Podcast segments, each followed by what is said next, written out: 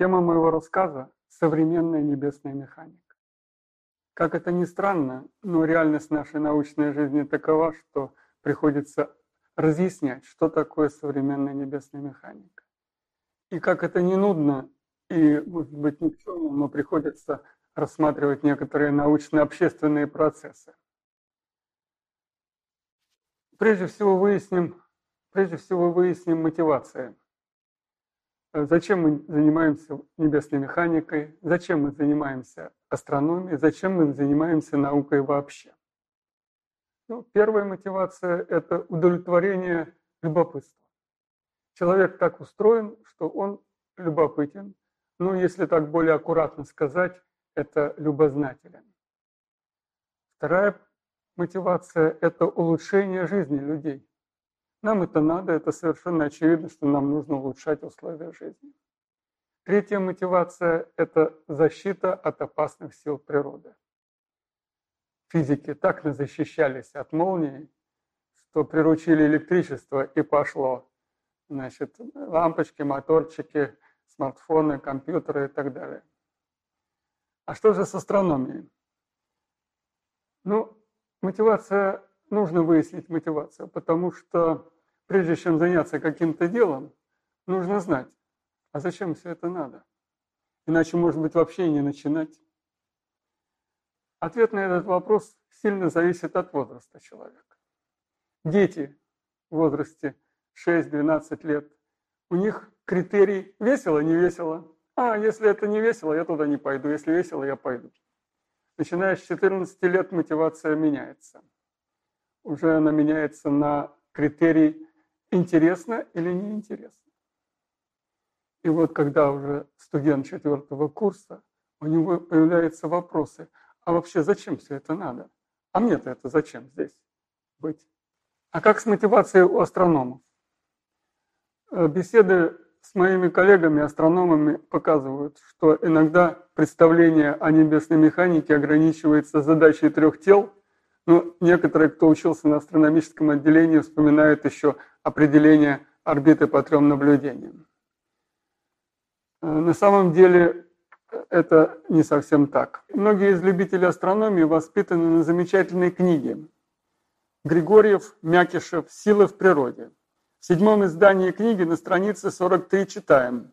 Слова «небесная механика», звучащие сейчас чуть старомодно, пришли в науку не случайно.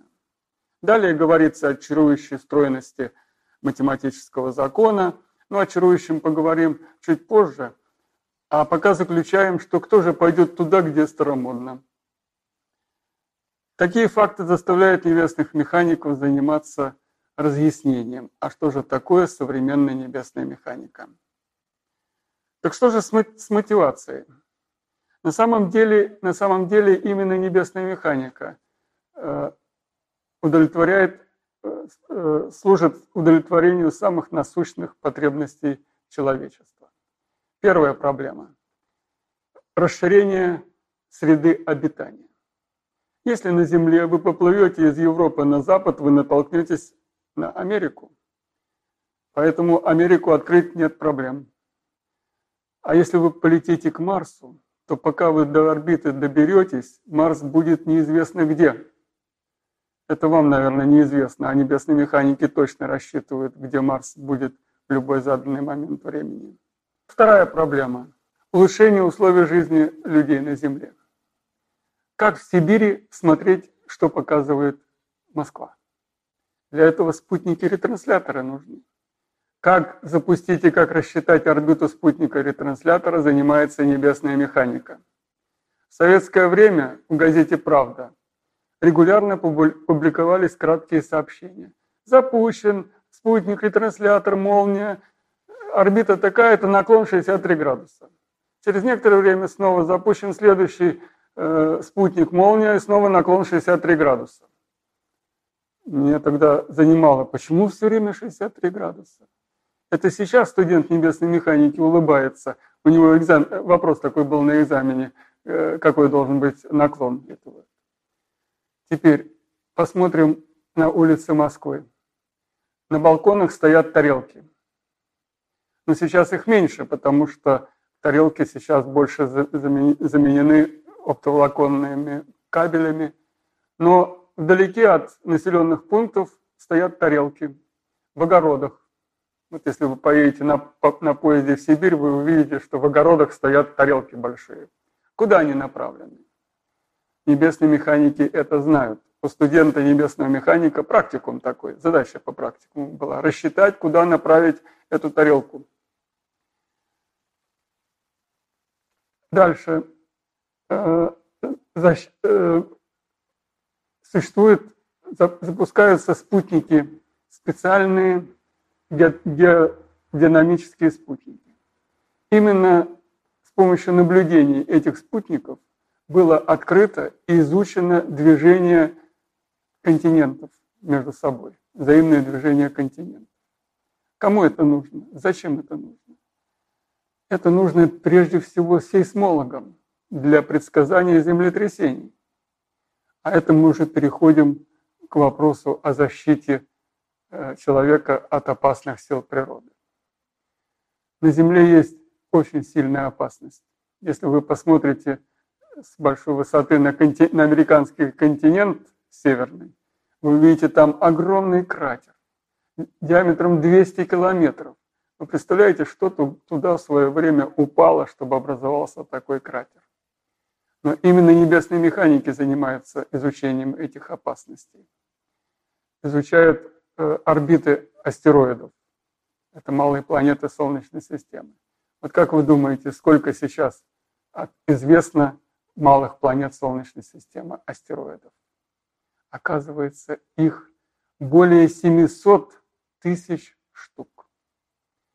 И вот представляете, какое а, астероиды нам доставляют неприятность. Нужно изучать и э, каталогизировать, изучать движение всех этих астероидов. Вот это задача защиты э, человека от опасных сил природы. Теперь у каждого в кармане есть навигатор. Как? Причем тут небесная механика? Дело в том, чтобы определить точно положение вашего смартфона, нужно знать положение спутников, относительно которых координаты смартфона определяются. И координаты спутника надо знать даже точнее, чем координаты вашего смартфона.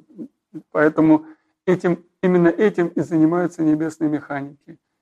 Э, вычислением координат тех спутников, относительно которых определяется положение вашего смартфона. Почему? Потому что вам же нужно определять положение относительно Земли, а не относительно спутников. А смартфон умеет определять свое положение только относительно спутников. Но зная положение спутников относительно Земли, мы можем понять, едем мы по встречной полосе на дороге или по, по, по попутной. Вот. Но это сложнейшее дело. Предсказывать и предвычислять движение вот этих спутников навигационных – очень сложная вещь. Здесь нужно учитывать много-много разных факторов. Например, световое давление по закону Лебедева. Нужно учитывать. А как его учитывать? Ведь спутник э, испытывает разное давление в зависимости от его ориентации. Ну хорошо, когда он на Солнце, он ориентирован по Солнцу, мы знаем его ориентацию. Но спутник время от времени входит в тень. Ну а когда в тени никакого солнечного давления нету, и не надо его учитывать. А вот когда спутник выходит из тени, датчики судорожно ищут Солнце. Мечется спутник. И вот во время этих метаний мы не знаем, как он сориентирован, и здесь мы теряем точность в его, в его моделирования его движения.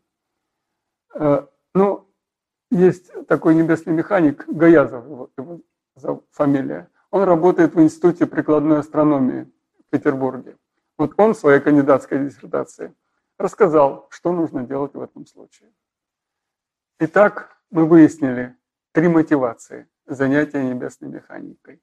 Первое – это удовлетворение любопытства людей. Второе – это улучшение жизни людей на Земле. И третье – защита от опасных сил природы.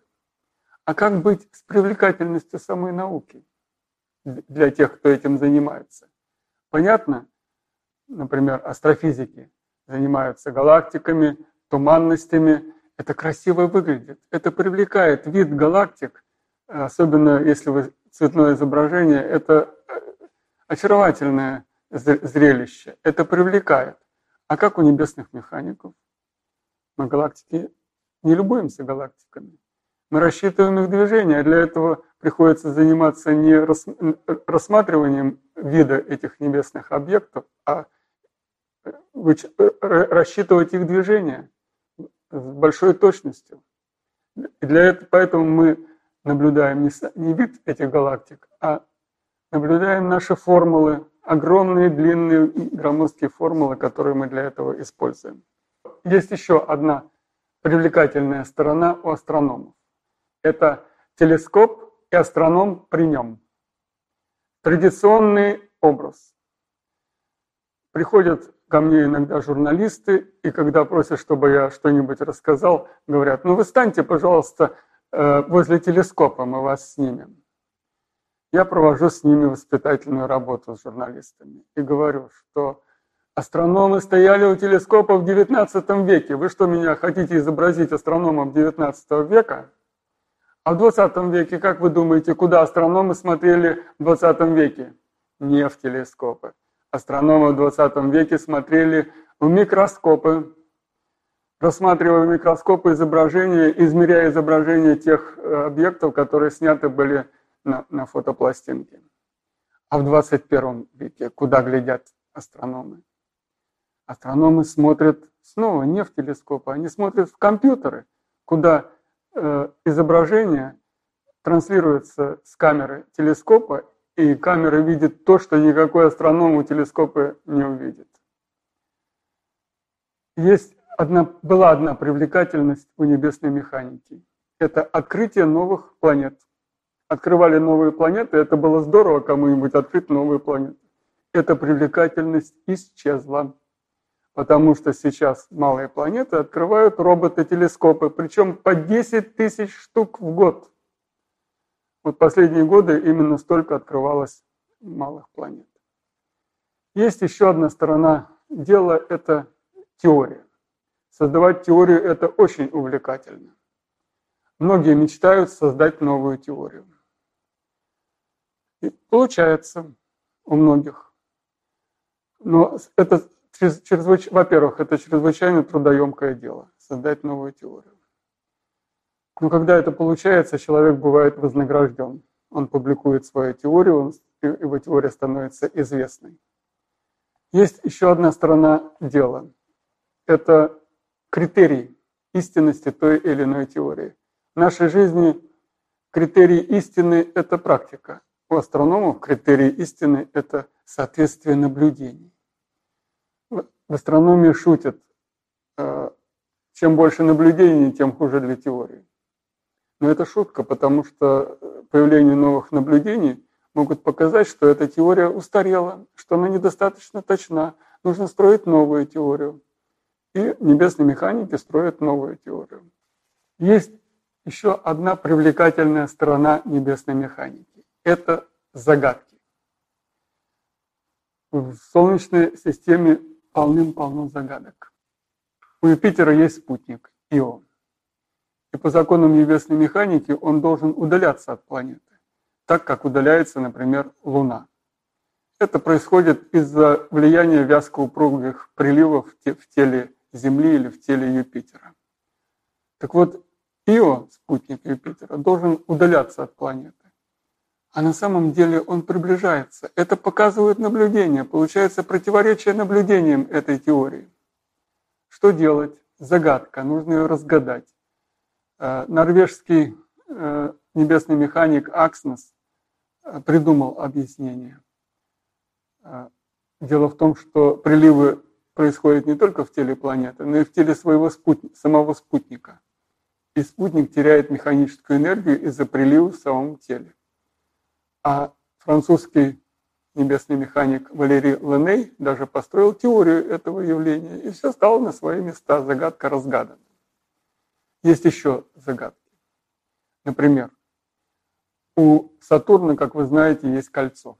И по краю кольца движется спутник. Но его не видно. Почему с Земли? Почему? Потому что яркое кольцо засвечивает изображение, и мы его не видим.